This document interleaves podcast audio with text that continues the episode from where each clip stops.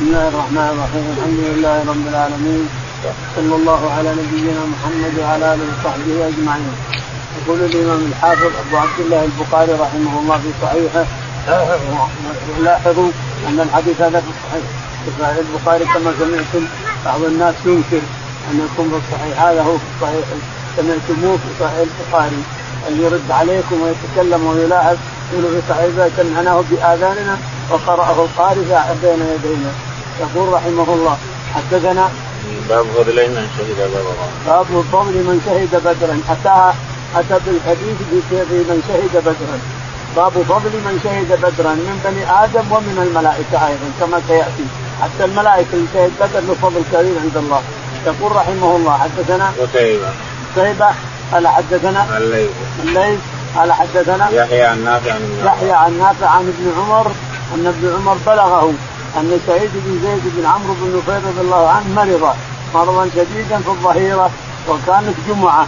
يقول فركب عبد الله بن عمر ليزور سعيد بعد صلاه الجمعة. فقال زيارة سعيد أحد أهل بدر أزوره أفضل من الجمعة. ازور واحد ممن شهد بدرا أفضل من صلاة الجمعة. فزاره وترك الجمعة رضي الله عنه وارضاه نعم. قال الليث حدثني يونس وقال الليل حدثني يونس. عن ابن شهاب. عن ابن شهاب. عن عبيد الله بن عبد الله. عن عبيد الله بن عبد الله بن عتبة عن؟ أن أباه كتب إلى عمر بن عبد الله بن عبد أن الله. أباه كتب إلى عمر بن عبد الله بن الأرقم. بن عبد الله بن الأرقم. ان يامره أن يدخل على سبيعة بنت. يامره أن يدخل على سبيعة بنت الحارث إنها تحدثه بحديثها التي الذي أخبرها به الرسول عليه الصلاة والسلام. يقول فحدثته سبيعه بنت الحارث أنها لما مات زوجها زوجها مات. سعد بن قول. سعد بن قولة توفي جلس وكان بدريا هذا الشاهد. اتي به هنا لأنه بدري وكان بدريا. فاتت فأتاها أبو السلام ما تجلت واغتسلت وتنظفت لأنها ولدت. لما أخذت مدة تجلت وتغسلت وتنظفت فأتاها ابن اخ لها أو قريب لها. السنابل انفعكت فقال لعلك لعلك تجملت وتزينت لتزوجي. قالت نعم. قال لا. والله ما تزوجين حتى تسمي. أربعة أشهر وعشرين بعض الناس يتليقف ويتلطف ويأتي شيء ما يدري عنه. يدري ما ما عندك كتاب كتاب الله ولا عندك سنة الرسول ولا عندك شيء. تقوم تفتي المرأة شيء من رأيك أنت. هذا كثير في الناس نعوذ بالله. الشاء وإن كان هو تابعي تقول إنها تقول له سبيعه بنت الحارث لما جاء الليل وضعت علي ثيابي وذهبت إلى الرسول عليه الصلاة والسلام فأخبرته بأن بن خولة توفي وأنه كان بدريا وأنني الآن وضعت قد حللت للأزواج. انكحي من شئت قد حللت للأزواج. لو لو يموت هنا لو تضعين هنا حللت للأزواج.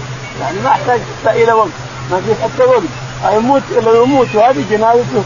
بتضعين حللتين الشاهد فاهم فاهم متى ما وضعت الحامل متى ما وضعت حلت الأزواج. فاخبرت السنابل وسكت. الشاهد ان الرسول أتى أن تتزوج متى شاءت. لانها حلت الأزواج. نعم. باب شهود الملائكة بدرا.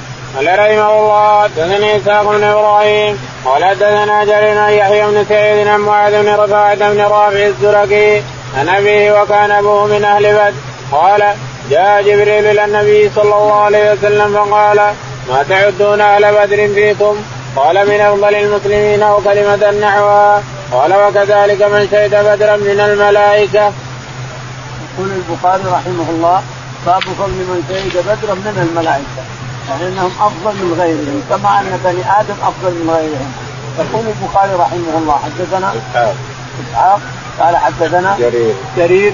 قال حدثنا يحيى. يحيى. قال عن معاذ بن رفاعة. عن معاذ بن رفاعة بن رافع. قال عن أبي رفاعة. عن. أبي رفاعة بن رافع. وكان قال بدريا. وكان بدر رفاعة بن رافع. كان بدريا. قال هذا الشاهد أنه بدري. اتى به هنا. نعم. قال جاء جبريل إلى النبي صلى الله عليه وسلم فقال ما تعدون أهل بدر. قال جاء جبريل النبي عليه الصلاة والسلام فسأله ما تعدون أهل بدر فيكم؟ قالوا من أفضل المسلمين وأفضل الناس. قال وكذلك فأهل بدر من الملائكة؟ من أفضل الملائكة. الله الكريم. أول وقعة قتل فيها الحق عن الباطل. قال رحمه الله حدثنا سليمان بن حرب قال حدثنا يحيى قال حدثنا حماد يحيى عن معاذ بن رفاعة بن رافع وكان رفاعة من أهل بدر وكان رافع من أهل العقبة وكان يقول لابنه ما يسرني أني شهدت بدرا بالعقبة؟ قال سأل جبريل النبي صلى الله عليه وسلم بهذا. يقول البخاري رحمه الله حدثنا سليمان. سليمان قال حدثنا يحيى حماد حماد قال حدثنا يحيى. يحيى قال عن معاذ بن رفاعة بن معاذ بن رفاعة بن رافع بن خديج يعني قال وكان رفاعة من أهل بدر. كان رفاعة بن رافع من أهل بدر وكان, وكان رافع من أهل العقبة. وكان رافع من أهل العقبة. فأي العقبة أفضل؟ أو بدر. يقول بدر أذكر فيها وإلا العقبة أفضل. العقبة أفضل لكن الصحيح أن بدر هو أفضل. بدر أفضل لأن جبريل يقول ملائكة بدر أفضل من غيرهم. وبني بني آدم اللي حضروا بدرا أفضل من غيرهم. إلى آخره فبدر فوقها عظيم وإن كانت العقبة لها فضل كبير جدا نعم قال رحمه الله دثنا إسحاق بن منصور قال أخبرنا يزيد قال أخبرنا يحيى إنه سمع معاذ بن رفاعة إن ملكا سأل النبي صلى الله عليه وسلم نحوه وان يحيى أن يزيد بن الهاد أخبره أنه كان معه يوم حدثه معاذ هذا الحديث وقال يزيد وقال إن معاذا إن السائل هو جبريل عليه السلام. يقول البخاري رحمه الله حدثنا إسحاق قال حدثنا يزيد. يزيد قال حدثنا يحيى. يحيى قال عن معاذ بن رفاعة. عن معاذ بن رفاعة بن رافع قال أن ملكا سأل النبي أن ملكا يقال أنه جبريل. سأل النبي عليه الصلاة والسلام ما تعدون أهل بدر فيكم؟ قالوا من أفضل الناس من أفضل الصحابة ومن أفضل كذا. قال وكذلك الملائكة من أهل بدر هم أفضل من الملائكة. هم أفضل الملائكة الذين حضروا بدرا. 500 مع جبريل و500 مع مع مع 100 كعير هذا من الشرق وهذا من الغرب. 500 فرس مع جبريل و500 فرس مع ميكائيل هذا من الشرق وهذا من الغرب. حتى قتلوا كثيرا منهم. قتل من المشركين يوم بدر 70 وأسر منهم 70 نعم. قال رحمه الله دثنا إبراهيم بن موسى قال أخبرنا عبد الله قال دثنا خالد بن ابن عباس رضي الله عنهما أن النبي صلى الله عليه وسلم قال يوم بدر هذا جبريل آخذ برأس فرسه عليه أداة الحرب.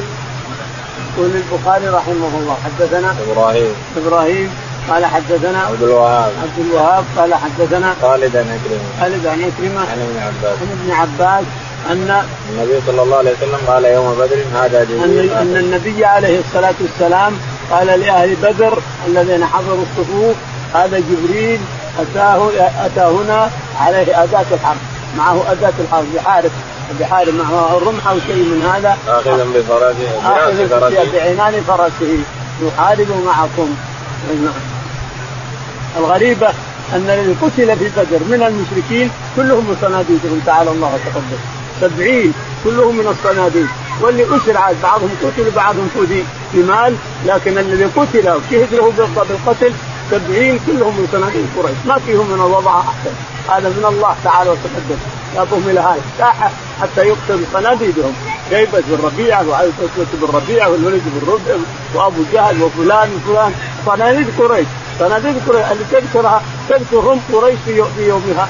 إذا جو هنا وجاء حاجة ذكرت فلان وفلان يقول الله أعلم. قتل صناديدهم السبعين كلهم من صناديد قريش. ما فيهم أحدا أقل من, أنه من صناديدهم. باب قال رحمه الله حدثنا خليفة قال حدثنا محمد بن عبد الله الأنصاري قال حدثنا سيد قتادة عن أنس رضي الله عنه قال مات ابو زيد رضي الله عنه لم يترك عقبا وكان بدريا. يقول البخاري رحمه الله حدثنا؟ باب حدثنا خليفة. باب حدثنا خليفة. قال حدثنا؟ محمد. محمد. قال حدثنا؟ سعيد عن قتادة. سعيد عن سعيد عن قتادة. قال؟ عن أنس بن مالك. عن أنس رضي الله تعالى قال؟ قال مات ابو زيد ولم يترك قال مات ابو زيد ولم يترك عاقبا وكان بدريا. هذا الشاهد. مات أبو زيد يمكن عمرو بن السكن اللي اسمه عمرو السكن سنة اثنين من الصحابة عمرو بن السكن الذي قتل آه، الكذاب اليمام مسلمة الكذاب الثاني ما ما أعلم اسمه إنما يقال له أبو زيد هذا يقول مات وكان بدريا الشاهد أنه كان بدريا نعم. الشارع يقول قيس بن السكن. ها؟ الشارع يقول قيس بن السكن. طيب. قيس بن السكن اسمه. زي هذا ابو أبو زيد هذا قيس بن السكن رحمه الله. أما هذاك عمرو. قال رحمه الله حدثنا عبد الله بن يوسف قال حدثنا الليث قال حدثني يحيى بن سعيد عن القاسم بن محمد بن خباب عن ابا سعيد بن مالك الخدري رضي الله عنه قدم من سفر وقدم الي اهله لحما من لحوم الأضاحي فقال ما أنا بآكل حتى أسأل انطلق إلى أخي لامي وكان بدريا قتادة بن النعمان فسأله فقال إنه حدث بعدك أمر النقض لما كانوا ينهون عنه من أكل لحوم الأضاحي بعد ثلاثة أيام. يقول البخاري رحمه الله حدثنا عبد الله. عبد الله قال حدثنا الليل الليل قال حدثنا يحيى. يحيى. عن القاسم بن محمد. القاسم بن محمد قال عن ابن خباب. عن ابن خباب قال عن سعيد الخدري عن ابي سعيد الخدري رضي الله تعالى عنه قال قال أنه قدم من سفر فقدم إليه أهله. ابي سعيد الخدري أنه قدم من سفر رضي الله عنه فجاءه أهله بلحم من لحوم الأضاحي. قال اما منهي عنه لحوم الأضاحي ما نأكل منها. قالوا إنه حدث بعدك أمر حدث أمرك أمر نحى الكون. هذاك لدابة لدابة دابة وهو الجوع على الاعراب الاعراب ماتت غنمهم وصارت الدنيا محل ولجأوا إلى المدينة يتعطون الحظر. البدو يتعطون الحظر يلجؤون إليهم يأكلون ويشربون من الحظر. لأن غنمهم ماتت والسنة جوع وعطش وكل شيء. فالرسول عليه الصلاة والسلام لما رأى هؤلاء الأعراب فلجأوا إلى المدينة حرم لحوم الأضاحي بعد ثلاثة أيام. ما يمكن لإنسان أن يدخر لحوم الأضاحي بعد ثلاثة أيام.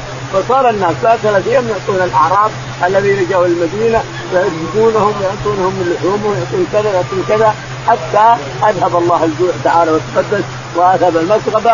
جاءت السنة الثانية. يريدون يفعلوا كذلك؟ قال لا نهي هذاك خلاص يوم الدافه يوم الجوع. أما الآن الحمد لله الناس كلهم بخير فلا حاجة أن تدخر فلا حاجة الا تدخر تدخر. يقول جابر فادخلنا إلى سنة. قال رحمه الله دثنا عبيد بن إسماعيل قال حدثنا أبو سامان هشام بن عروة نبي قال قال الزبير لقيت يوم بدر عبيدة بن سعيد بن العاص وهو مدجج لا يرى منه إلا عيناه وهو يقنى وهو يقنى أبو ذات القرش فقال أنا أبو ذات القرش. فحملت عليه بالعنزة وطعنته في عيني في عينه فمات. قال هشام فاخبرت ان الزبير قال لقد وضعت رجلي عليه ثم طمعت ثم طمعت فكان نجده أن نزعتها وقد انثنى طرفاها. قال عروة فسأله اياها رسول الله صلى الله عليه وسلم فأعطاه. فلما قبض رسول الله صلى الله عليه وسلم اخذها ثم طلب أبو بكر فأعطاه. فلما قبض أبو بكر سالها إياه عمر فأعطاه اياها فلما قبض عمر اخذها ثم طلب عثمان منه فأعطاه إياه. فلما قتل عثمان قد انتهى لعلي. وطلب عبد الله بن الزبير فكانت عنده حتى قتل. يقول البخاري رحمه الله حدثنا عبيد عبيدة قال حدثنا أبو أسامة. أبو أسامة. قال حدثنا هشام بن عروة. هشام بن عروة عن ابيه عن ابيه قال قال قال الزبير لقيت يوم بدر عبيدة بن يقول الزبير بن عوام رضي الله تعالى عنه وكانت رجل من المشركين مدجج بالسلاح مخصوم نفسه كله إلا عيونه. ما باين منه حتى حتى وجهه مخصوم ما باين الا عيونه يقول أنا أبو ذات الكرب. ينتقي أنا أبو ذات الكرب. يقول تيممت عيني عينيه وطعنته برمحي بعنزتي على عينه. يقول فمات لما مات يقول عينت لاخرجها من دماغه. دخلت في دماغه. عينت لاخرجها يقول إلا بكلفه وشده وقد امتنت العنزة. العنزة اللي طعنت بها امتنت فطلبها الرسول عليه الصلاة والسلام. فاعطيته إياها. وبقيت عند الرسول عليه الصلاة والسلام. حتى مات طلبها أبو بكر فأخذها. ثم لما مات طلبها عمر فأخذها ثم لما مات عمر طلبها عثمان فأخذها لما قتل عثمان أخذها علي رضي الله تعالى عنه ثم رجعت إلى عبد الله بن الزبير حتى قتل هنا بمكة نعم. قال رحمه الله حدثنا أبو اليمان قال أخبرنا شعيب بن الزهري قال أخبرني أبو ادريس عبد الله بن عبد الله إن عبادة بن الصامت رضي الله عنه كان شهد بدرا إن رسول الله صلى الله عليه وسلم قال بايعوني. يقول البخاري رحمه الله حدثنا أبو اليمان أبو اليمان قال حدثنا شعيب عن الزهري. شعيب عن الزهري قال آه، قال أخبرني أبو زيد عائد الله. قال أخبرني أبو زيد عائد الله. أبو إدريس. أبو إدريس القولاني عائد الله. قال عن عبادة بن الصامت. عن عبادة بن الصامت رضي الله تعالى عنه. قال وكان شهد بدرا. وكان عبادة بن الصامت شهد بدرا. كان ممن شهد بدرا هذا الشاهد. أن عبادة بن الصامت شهد بدر رضي الله تعالى وهو من النقباء أهل العقبة. نعم. أن رسول الله صلى الله عليه وسلم قال بايعوني. أن رسول الله عليه الصلاة والسلام قال بايعوني هذا في بدر قال بايعوني فبايعوني. قال رحمه الله دثنا يحيى بن بكير قال دثنا الليث بن بن شهاب قال أخبرني عروة بن الزبير عن عائشة رضي الله عنها زوج النبي صلى الله عليه وسلم أن أبا حذيفة وكان من شهد بدرا مع رسول الله صلى الله عليه وسلم تبنى سالما وعبده بنت أخيه عند بنت الوليد بن عتبة وهو مولى لامرأة من الأنصار.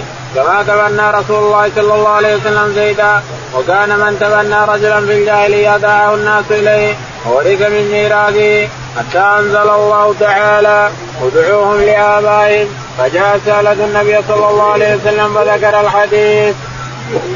يقول البخاري رحمه الله حدثنا يحيى. يحيى قال حدثنا الليث.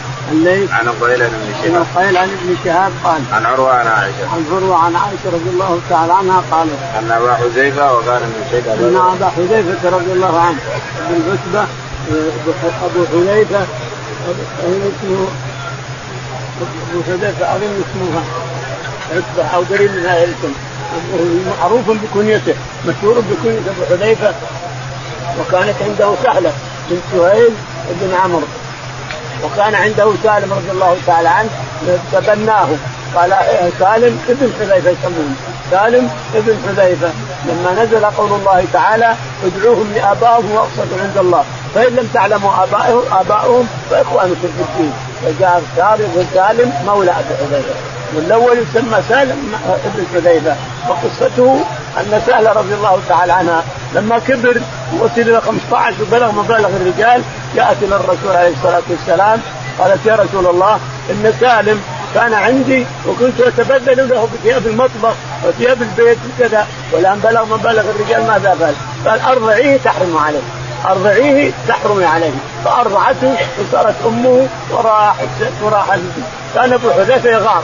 يغار منه أبو 15 سنه ينظر في زوجته وكانت هي تتألم. لما قال الرسول عليه الصلاة والسلام ارضعيه تحرمي عليه. أرضعته صارت أما له. راح للعن. اللي يشتكون سالم افضل افضل أفضل كثير من كثير. رضي الله عنه وأرضاه. نعم. قال رحمه الله دثنا علي قال دثنا بشر بن المفضل قال دثنا خالد بن ذكوان عن الربيع بنت معوذ رضي الله عنها قالت دخل علي النبي صلى الله عليه وسلم غداة بني علي فجلس على فراشي كمجلسك مني وجويريات يضربن بالدب يندبن من قتل من آبائهن يوم بدر حتى قالت جارية وفينا نبي يعلم ما في غدي وقال النبي صلى الله عليه وسلم لا تقولي هكذا وقولي ما كنت تقولين. يقول البخاري رحمه الله حدثنا علي.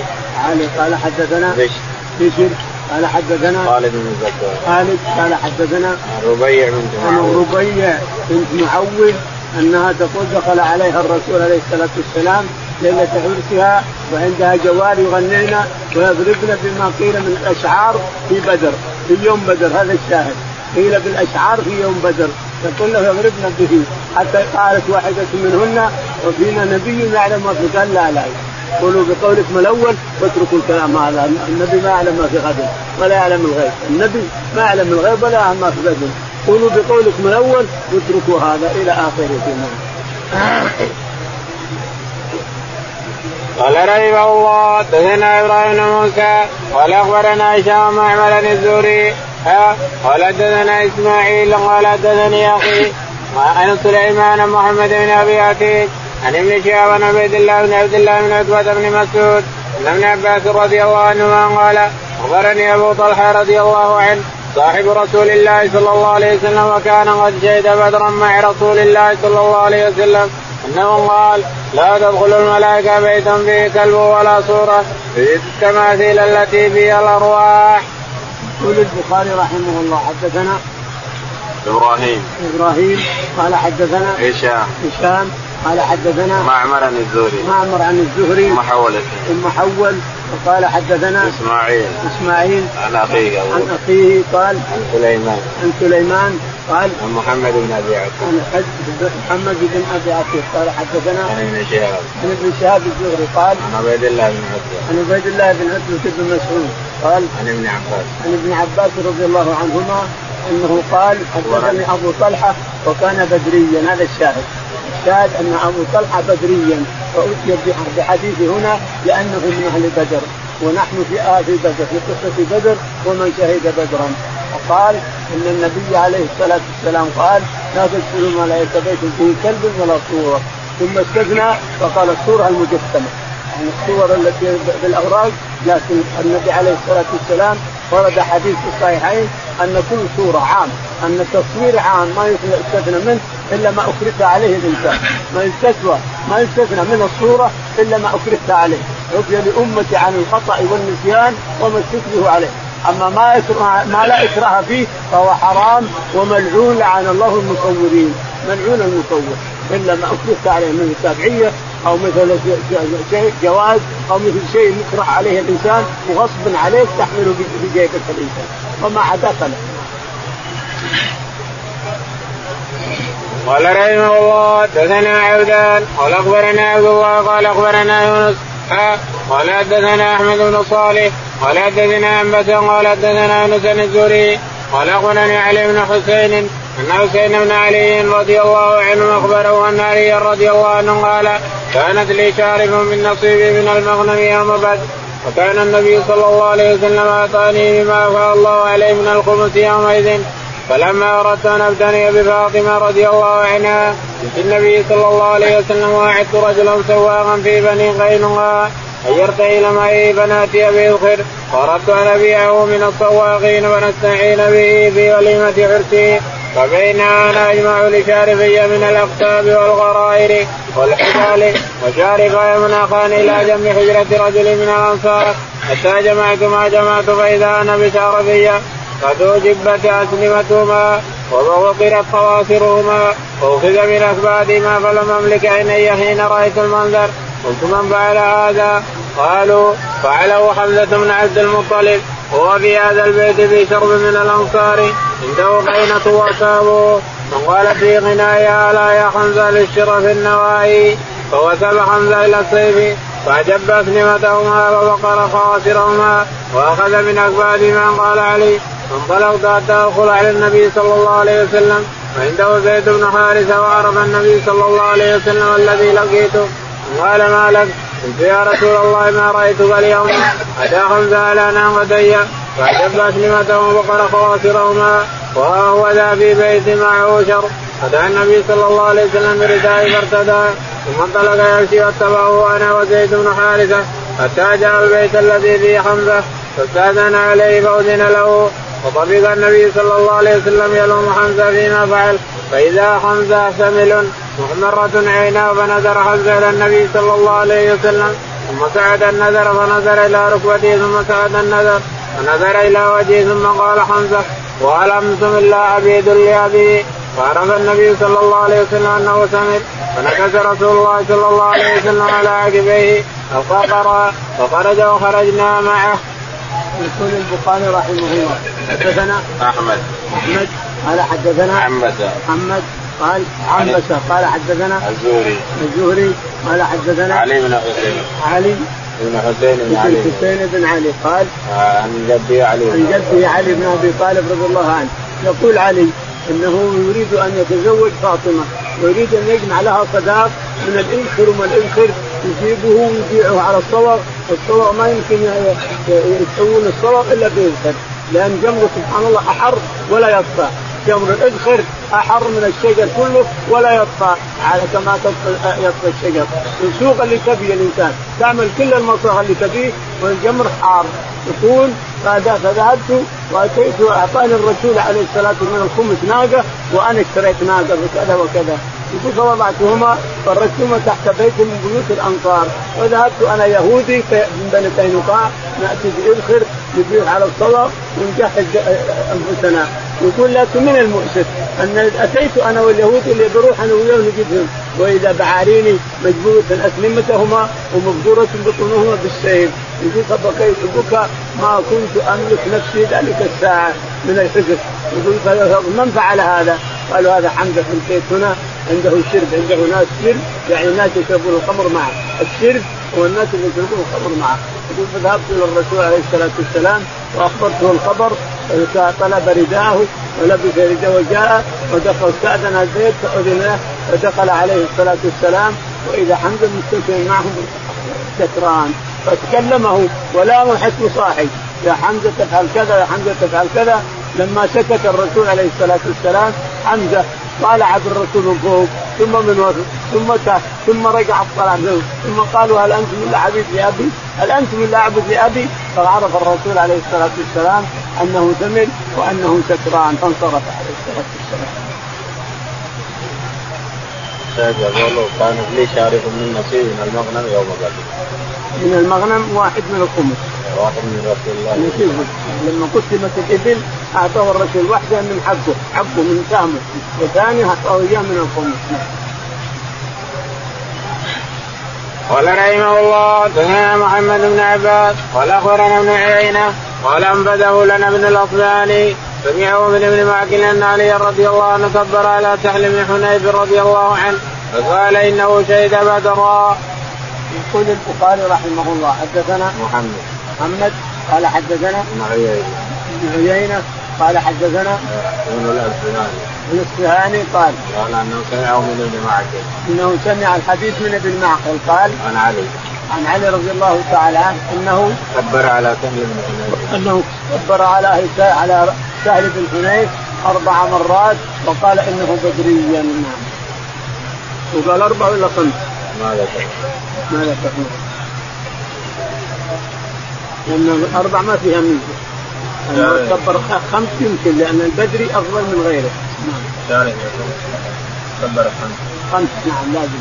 كبر خمسا على سهل بن حنيف لأنه بدريا كبر خمسه قال رحمه الله حدثنا أبو اليمان قال أخبرنا شعيب بن الزهري قال أخبرني سالم بن عبد الله أنه سمع عبد الله بن عمر رضي الله عنهما يحدث. ان عمر بن الخطاب رضي الله عنه حين تيمت حفصه بنت عمر من خنيس بن حذافة السهمي وكان من أصحاب رسول الله صلى الله عليه وسلم قد شهد بدرا توفي بالمدينة.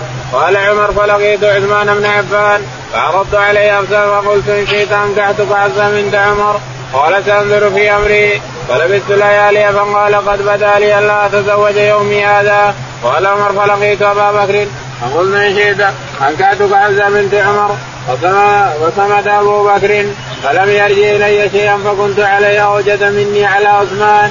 فلبثت ليالي ثم خطب رسول الله صلى الله عليه وسلم فانكحتها اياه فلقيني أبو بكر فقال لعلك وجدت علي حين عرضت علي حفصه فلم أرجع إليك. قلت نعم. قال فإنه لم يمنعني أن أرجع إليك فيما أردت إلا أني قد علمت أن رسول الله صلى الله عليه وسلم قد ذكرها اكن لافشى سر رسول الله صلى الله عليه وسلم؟ ولو تركها لقبلتها. يقول البخاري رحمه الله حدثنا أبو اليمان. أبو اليمان. قال حدثنا شعيب بن الزهري. شعيب عن الزهري. قال عن سالم بن عبد الله عن أبيه. بن عبد الله عن أبيه عبد الله بن عمر أن عمر بن الخطاب رضي الله عنه عرض حمزة على عثمان. حمزة كانت حين تأيمت حفصة بن عمر. تأيمت من بن خنيس خنيس بن عذاب مات وكان بدريا هذا الشاهد. كان بدريا ومات بالمدينة. الشاهد أنها لما تأيمت وحلت الأزواج قام عمر رضي الله عنه قال لعثمان قال لعثمان إن شئت أنكحتك حفصة بنت عمر بن الخطاب. فقال دعني أفكر في أمري. عثمان وأبو بكر علموا أن الرسول ذكرها فبخطبها وبتزوجها فلا يمكن أن يكفي سر الرسول ولا يمكن ولا أترك عمر بلا رد لازم أرد. لذلك قال قال اتركني أستغفر الله وأفكر في أمري. فغضب عمر. كيف أعرف بنتي عثمان بن عفان. ومع هذا ما يقبلها في الحال ما يقول نعم. سبحان الله. لماذا؟ جاء إلى أبو بكر الصديق أعظم وأعظم. جاء إلى أبو بكر رضي الله عنه. فجاء أبو بكر قال لك حفصه إذا ودك إياها فسكت ما رد شيء. هذا أعظم اعظم عثمان رد ونستخير الله. وهذا ما رد ما رد واحدة لا شيء ولا شيء. سبحان الله. أنا ردت عليه ولا يرد عليه لا وش منهم هذول أنا عمر كذا وكذا. فسكت أسبوع وجاء قال يخطبها عليه الصلاة والسلام. جاء وخطبها الرسول وتزوجها الرسول. فلاقاه لك أبو بكر. قال يا عمر معك. لعلك وجدت علي. لما عرضت حفصه علي. قال نعم. قال والله ما ما تركتها إلا لأني سمعت الرسول يذكرها ولا يمكن افتيت الرسول. ما يمكن أقول لك إن الرسول خطبها ما يمكن افتيت الرسول. فجاء عثمان كذلك. اعتذر عثمان بعذر أبي بكر أنه سمع الرسول عليه الصلاة والسلام يذكرها ولا يمكن افتيت الرسول. لما شاورهم شاورهم أنه عازم يتزوج بنت عمر بن الخطاب رضي الله تعالى عنه قال رحمه الله دثنا مسلم قال دثنا شعبة عن عدي عن عبد الله بن يزيد أنه سمع ابا مسعود البدري عن النبي صلى الله عليه وسلم قال نفقة الرجل على اهله صدقة. يقول البخاري رحمه الله حدثنا مسلم مسلم قال حدثنا شعبة. شعبة قال حدثنا عدي. عدي قال عن عبد الله بن يزيد عن عبد الله قال حدثنا أبو مسعود البدري. أبو مسعود البدري قال النبي صلى الله عليه وسلم قال نفقة الرجل على أهله يقول أبو مسعود البدري نفقة الرجل على أهله في بيته، نفقتك على زوجتك، نفقتك على عيالك، على نفسك، على ضيفك، على شيء كله صدقات، لكن بشرط أن تنويه، تنوي في قلبك انك تريد ثوابه يا ربي، الاكل ليأكلون، شربا ليشربون، والمنام لينامون، أريد ثوابه يا ربي منك، حينئذ أبشر، كل ذرة من هذه العمليات لك. الإنسان مكتوبة لك حسنات، أما إذا لم تنوي شيئا أو نويت شر فلا لك، إن نويت شر فهو أعوذ بالله معاصي، وما نويت شر فلا لك ولا عليك، اكل مباح راح. لكن الإنسان كل شيء يقدمه يجعل وجه الله تعالى يجعله لوجه الله ويطلب ثوابه من الله تعالى وتقدس لأجل كل ما تنفقه الإنسان على زوجتك، على نفسك، على عيالك، على ضيوفك كله لوجه الله يصير يكتب لك حسنات الإنسان نعم. قال رحمه الله دثنا أبو اليمان قال أخبرنا شعيب بن الزهري قال سمعت عروه بن الزبير يحدثنا عمر بن عبد العزيز في إمارته أقر المغيرة بن شعبة رضي الله عنه العصر وهو أمير الكوفة ودخل أبو مسعود عقبة بن عمرو البدري جد زيد بن حسن شهد بدرا فقال لقد علمت ما نزل جبريل فصلى. قال نزل جبريل فصلى فصلى رسول الله صلى الله عليه وسلم خمس صلوات ثم قال هكذا أمرت. وكذلك كان بشير بن أبي مسعود يحدث عن أبيه. يقول البخاري رحمه الله حدثنا أبو اليمان. أبو اليمان قال حدثنا شعيب بن الزهري. شعيب عن الزهري قال عن عروة بن الزبير عن عروة بن الزبير. عن عمر بن عبد العزيز. عن عمر بن عبد العزيز رضي الله عنه قال أخر المغيرة بن شعبة العصر وهو أمير إن أخر المغيرة بن شعبة العصر وهو أمير على المدينة. على الكوفة. على الكوفة أمير على الكوفة الأمة. اخرها على على الصلاة على الكوفة. فقال له أبو مسعود عقبة بن عمرو. قال له عقبة بن عمرو عامر عقبة بن عمرو بن عامر. أبو مسعود البدري. قال له لما أخرت الصلاة؟ وقد نزل الرسول عليه الصلاة والسلام خمس صلوات هو الامام بالرسول عليه الصلاة والسلام. الظهر والعصر والمغرب والعشاء والفجر. صلى الرسول عليه الصلاة يوم كامل ثم نزل اليوم الثاني وصلى بالرسول يوم كامل وقال الصلاة ما بين هذين الوقتين. الامام جبريل والرسول الصديق عليه الصلاة والسلام. قال له عمر بن عبد اعلم ما تقول يا عروة. هذا الحديث مر نعم الشاهد يقول وهو شهيد بدر يكون منه. أبو مسعود أبو مسعود البدري شهيد بدرا نعم. اذا اذا نسبه بدري إلى بدر. مع إنه بدري هو هو يسكن بدر أيضا. بيوته في بدر. يسكن بدر. وربما انه شهد بدرا نعم. شهيد بدر أيضا. يقول شهد بدرا قال رحمه الله حدثنا موسى قال حدثنا أبو عوان الاعمش عن إبراهيم. عن عبد الرحمن بن يزيد عن القمان بن مسعود البدري رضي الله عنه قال قال رسول الله صلى الله عليه وسلم الايتان من آخر سورة البقرة من قراهما في ليلة كفتا قال عبد الرحمن فلقيت أبا مسعود وهو يطوف البيت فسألته فقال حدثني. يقول البخاري رحمه الله حدثنا موسى. أبو موسى. موسى قال حدثنا أبو عوان أبو عوانة قال حدثنا الأعمش. الأعمش قال إبراهيم. عن إبراهيم قال عن عبد الرحمن بن يزيد عن عبد الرحمن قال عن علقمة عن علقمة عن أبي مسعود. أبي مسعود البدري يقول نعم. قال رسول الله صلى الله عليه وسلم الآيتان من آخر سورة البقرة من قراهما يقول أبو مسعود البدري الآيتان من سورة البقرة من قرأهما في ليلة كفتاه يعني آمن الرسول بما أنزل إليه من ربه آيات آخر السورة البقرة. من قراهما في ليلة كفتاه يقول فتشككت بالحديث فأتيت مكة فجئت جئت أبو مسعود يطوف بالبيت. يقول لقيت أبا مسعود البدري يطوف البيت بدري لأنه بدريا. هذا الشاهد. يقول فاتيته وإن كان بعض العلماء يقول إنه لم يشهد بدر ليس من القائمة قائمة بدر وإنما سكن بدرا. هذا كثير من العلماء يقول هذا الكلام.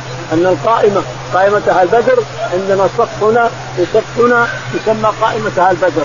فإذا سميت هذا ما وجدت وجدته. سميت هنا ما وجدته. اذا فهو بدري سكنى لا بدري ليس بدرا. ولكن بعض كثير من العلماء يؤكد أنه شهد بدرا وإن كان من سكان بدر لكنه شهد بدرا.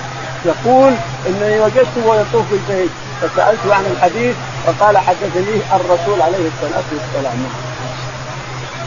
قال رحمه الله حدثنا يحيى بن بكير قال حدثنا الليث بن غيلان بن شهاب قال أخبرني محمود بن الربيع رضي الله عنه أن عتبان بن مالك رضي الله عنه كان من أصحاب النبي صلى الله عليه وسلم ممن شهد بدرا إلى الأنصار أنه أتى رسول الله صلى الله عليه وسلم. يقول البخاري رحمه الله حدثنا يحيى يحيى قال حدثنا الليث الليث قال حدثنا قيل بن شهاب. قيل بن شهاب قال عن محمود بن الربيع. عن محمود بن الربيع أن عتبان بن مالك أتى إلى النبي عليه الصلاة والسلام وطلب منه أن يصلي له في بيته. فقال نعم. فلما تضاح النهار جاءه أبو بكر الصديق وناس معه. الرسول عليه الصلاة والسلام استأذن فدخل. قال أين تريد أن نصلي لك يا عثمان؟ وراه حصير. أدركته وصلى ركعتين. ثم علمت أهل الحارة كلهم أن الرسول هنا فحضروا وجاء اتى بوليمه يقول عتبان مدره محمود بن الربيع أو محمود بن لبيد اللي نجى الرسول عليه الصلاة والسلام. أظن محمود بن الربيع اللي مجى وجهه في وجه الرسول عليه مجة من الجيل نعم. وكان شهيد بدرا يعني. يقول عتبان بن مالك شهد بدرا. يقول وكان هذا القصة جاءت لأنه شهد بدرا. نعم. قال رحمه الله حدثنا أحمد بن الصالح قال حدثنا عنبسه قال حدثنا يونس قال ابن شهاب وسالت الحسين بن محمد وعد بني سالم وهو من سراوتهم عن حديث محمود بن الربيع عن إتبان بن مالك فصدقه. يقول البخاري رحمه الله حدثنا أحمد. أحمد قال حدثنا عنبسه عنبسه قال عن يونس. عن يونس قال عن ابن شهاب. عن ابن شهاب الزهري قال عن الحسين بن محمد. عن الحسين بن محمد قال وهو أحد بني سالم وهو من سراوات. وهو أحد بني سالم من سرواتهم يعني من أكابرهم. قال قال من سألت من حديث محمود بن الربيع. قال سالته عن حبيب محمود بن الربيع. فقال فصدقه. فصدقه يعني أن الرسول فعل هذا وقال هذا نعم. قال رحمه الله حدثنا ابو اليمان قال اخبرنا شعيب بن الزهري قال اخبرني عبد الله بن عمرو بن ربيعه وكان من اكبر بني عدي وكان ابوه شهد بدرا مع النبي صلى الله عليه وسلم ان عمر استعمل قدامه بن مدعون على البحرين وكان شهد بدرا وهو قال عبد الله بن عمر وحفصه رضي الله عنهم. يقول البخاري رحمه الله حدثنا أبو اليمان. أبو اليمان. قال حدثنا شعيب بن الزهري. شعيب عن الزهري قال قال أخبرني عبد الله بن عامر. أخبرنا عبد الله بن عامر. قال وكان من أكبر بني عدي. وكان من أكبر بني عدي. وكان نعم. وكان أبوه شهد بدرا. وكان أبوه شهد بدرا. عامر بن وقاله شهد بدرا. عبد الله بن عمر قاله شهد بدرا. وأما هذاك أبوه شهد بدرا. نعم. إن عمر استعمل قدامة بن مدعون على البحرين إن عمر رضي الله عنه استعمل قدامة بن مضعون على البحرين وكان قد شهد بدرا نعم. قال رحمه الله حدثنا عبد الله بن محمد بن أسماء قال حدثنا جويري عن مالك بن الزهري إن سالم بن عبد الله أخبره قال أخبرني رافع بن خديج رضي الله عنه قال أخبرني رافع بن خديج عبد الله بن عمر أن عميه وكان شيء وكان شهدا بدرا أخبراه أن رسول الله صلى الله عليه وسلم نهى عن كراء المزارع. قلت لسالم فتكري أنت؟ قال نعم إن رافعا أكثر على نفسه. يقول البخاري رحمه الله حدثنا عبد الله. عبد الله قال حدثنا جويرية. جويرية قال عن مالك عن الزهري. عن مالك عن الزهري قال عن سالم. عن سالم بن عمر عن عبد الله بن عمر أن رافع بن خديج يقول إن عميه عم رافع بن خديج بالرفاعه عميه من الأنصار قد شهد بدرا هذا الشاهد. أن عميه من الأنصار قد شهد بدرا. وكان رافع يكفي المزارع ويكفي الأراضي ويكفي كذا. فأنكر عليه عبد الله بن عمر بن الخطاب. عبد الله بن يكري عبد الله؟ اللي يكري عبد الله. كان عبد الله بن عمر يكفي الأراضي والمزارع. فأنكر عليه رافع بن خديج وقال إن الرسول نهى عمينا عمي عن هذه المسائل وهذه المزارع فقال عبد الله بن عمر نعم. قال أكثر على نفسه. إن رافعا أكثر على نفسه. إن رافع أكثر على نفسه. اللي يكفي رافع ما هو عبد الله. عبد الله ما عنده مزارع اللي يكفي رافع بن خديج هو اللي يقول له عبد الله بن عمر أكثر على نفسه. رافع عنده مزارع هو عمومته اثنين وأما عبد الله بن عمر ما عنده مزارع قال رحمه الله دثنا آدم قال دثنا شعبة عن حسين بن عبد الرحمن قال سمعت عبد الله بن شداد من الهادي الليثي قال رايت رفاعة بن رافع الأنصاري رضي الله عنه وكان شهد بدرا. يقول البخاري رحمه الله حدثنا آدم. آدم. قال حدثنا شعبة. شعبة. قال حدثنا حسين. قال حدثنا عبد الله. عبد الله قال قال رأيت رفاعة بن رافع الأنصاري وكان يقول رأيت رفاعة بن رافع الأنصاري رضي الله عنه. وكان قد شهد بدرا هذا الشاهد أنه شهد بدرا وإن كان يكثر من المزا- من المزارعات والمزارع وإكراها لكنه شهد بدرا. قال رحمه الله دثنا عبدان قال أخبرنا عبد الله قال أخبرنا معمر ويونس عن الزهري عن عروة إنه أخبره أن المسور بن مخرم أخبره أن عمرو بن عوف هو حليف لبني عامر بن لؤي وكان شهد بدرا مع النبي صلى الله عليه وسلم.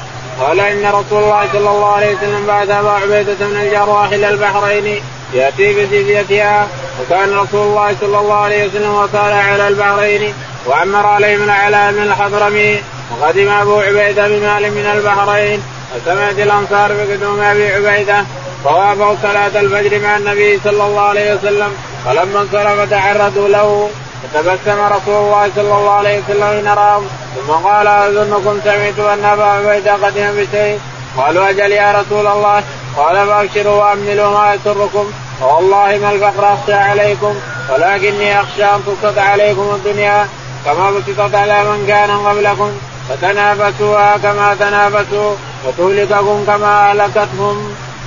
يقول البخاري رحمه الله حدثنا عبدان. عبدان قال حدثنا عبد الله. عبد الله قال حدثنا معمر ويونس. معمر ويونس. عن الزهري. عن الزهري قالوا عن عروة بن الزبير. عن عروة بن الزبير. عن المسور بن عن المسور بن مخرمة قال عن عمرو بن عوف. عن عمرو بن عوف. وكان شهيدا وكان هذا الشاهد. وكان شهد بدرا. أن رسول الله صلى الله عليه وسلم بعث ابا أن عبيده رسول الله عليه الصلاة والسلام بعث أبا عبيدة بن الجراح يأتي بزكاة أهل البحرين وكان أمر الرسول عليهم حين صالحهم أمر العلاء بن الحضرمي رضي الله تعالى عنه لأنه يعرف التجار أمره آتاه أبو عبيدة وأعطاه زكاة أموالهم فأتى بها الزكاة والخراج أيضا. ثم اتى بالمال ووافق صلاة الفجر. فاتى الصحابة رضي الله عنهم إلى المسجد وكثروا. فلما صلى الرسول عليه الصلاة والسلام قال لعلكم سمعتم بمال أتى به أبو عبيدة. قالوا أجل يا رسول الله. يعني يقول يقولهم. فقال والله ما الفقر اخشى عليكم؟ الفقر ما اخشى عليكم. إنما اخشى عليكم أن تفتن تفتح الدنيا عليكم وتفتنكم كما فتن ما قبلكم فتنافسوها كما تنافسوها وتهلككم كما اهلكتهم فتحت الدنيا وتنافسها الناس وتقاتلوا فيها وأهلكت الناس كما أهلكت الذين قبلنا. نعم. قال رحمه الله حدثنا أبو النعمان قال حدثنا جرير بن حازم النافع أن ابن عمر رضي الله عنهما كان يقتل الحيات كلها حتى حدثه أبو لبابة البدري أن النبي صلى الله عليه وسلم نهى عن قتل جنان البيوت فأمسك عنها. يقول البخاري رحمه الله حدثنا عبدان قال حدثنا نعمان حارم قال حدثنا جرير جرير قال حدثنا نافع عن ابن عمر. نافع عن ابن عمر أن ابن عمر يقتل الحيات كلها. أن ابن عمر كان يقتل الحيات كلها. قلنا عن بيوت وغير بيوت كل ما شاف من حية من بيته قتلها. سواء من الجن ولا من الإنس كل واحد يقتلها. حتى نهوا لبابة. أبو لبابة أبو لبابة بن الحارث. فقال إن الرسول عليه الصلاة والسلام نهى عن قتل جنان البيوت الحيات اللي تسكن البيت. ولا تاذيك لا تقتلها. واللي تاذيك تقتلها تعود منها ثلاثة أيام أو ثلاث مرات فإذا أصرت على الأذية تقتلها تعود منها أول فإذا أصرت على الأذية والخروج للأطفال وتشجيع الناس تقتل هذه الساعة. اما ما ما أصرت ولا أذتك ولا تخرج أيضا إلا قليل يوم ولا يومين ثم تختفي ما تعافي الناس. هكذا تقتلها لأنها من الجن. ان جنان البيوت يختفون لكن تعود منهم ثلاث مرات فإن تعودت واختفت والا اقتلها.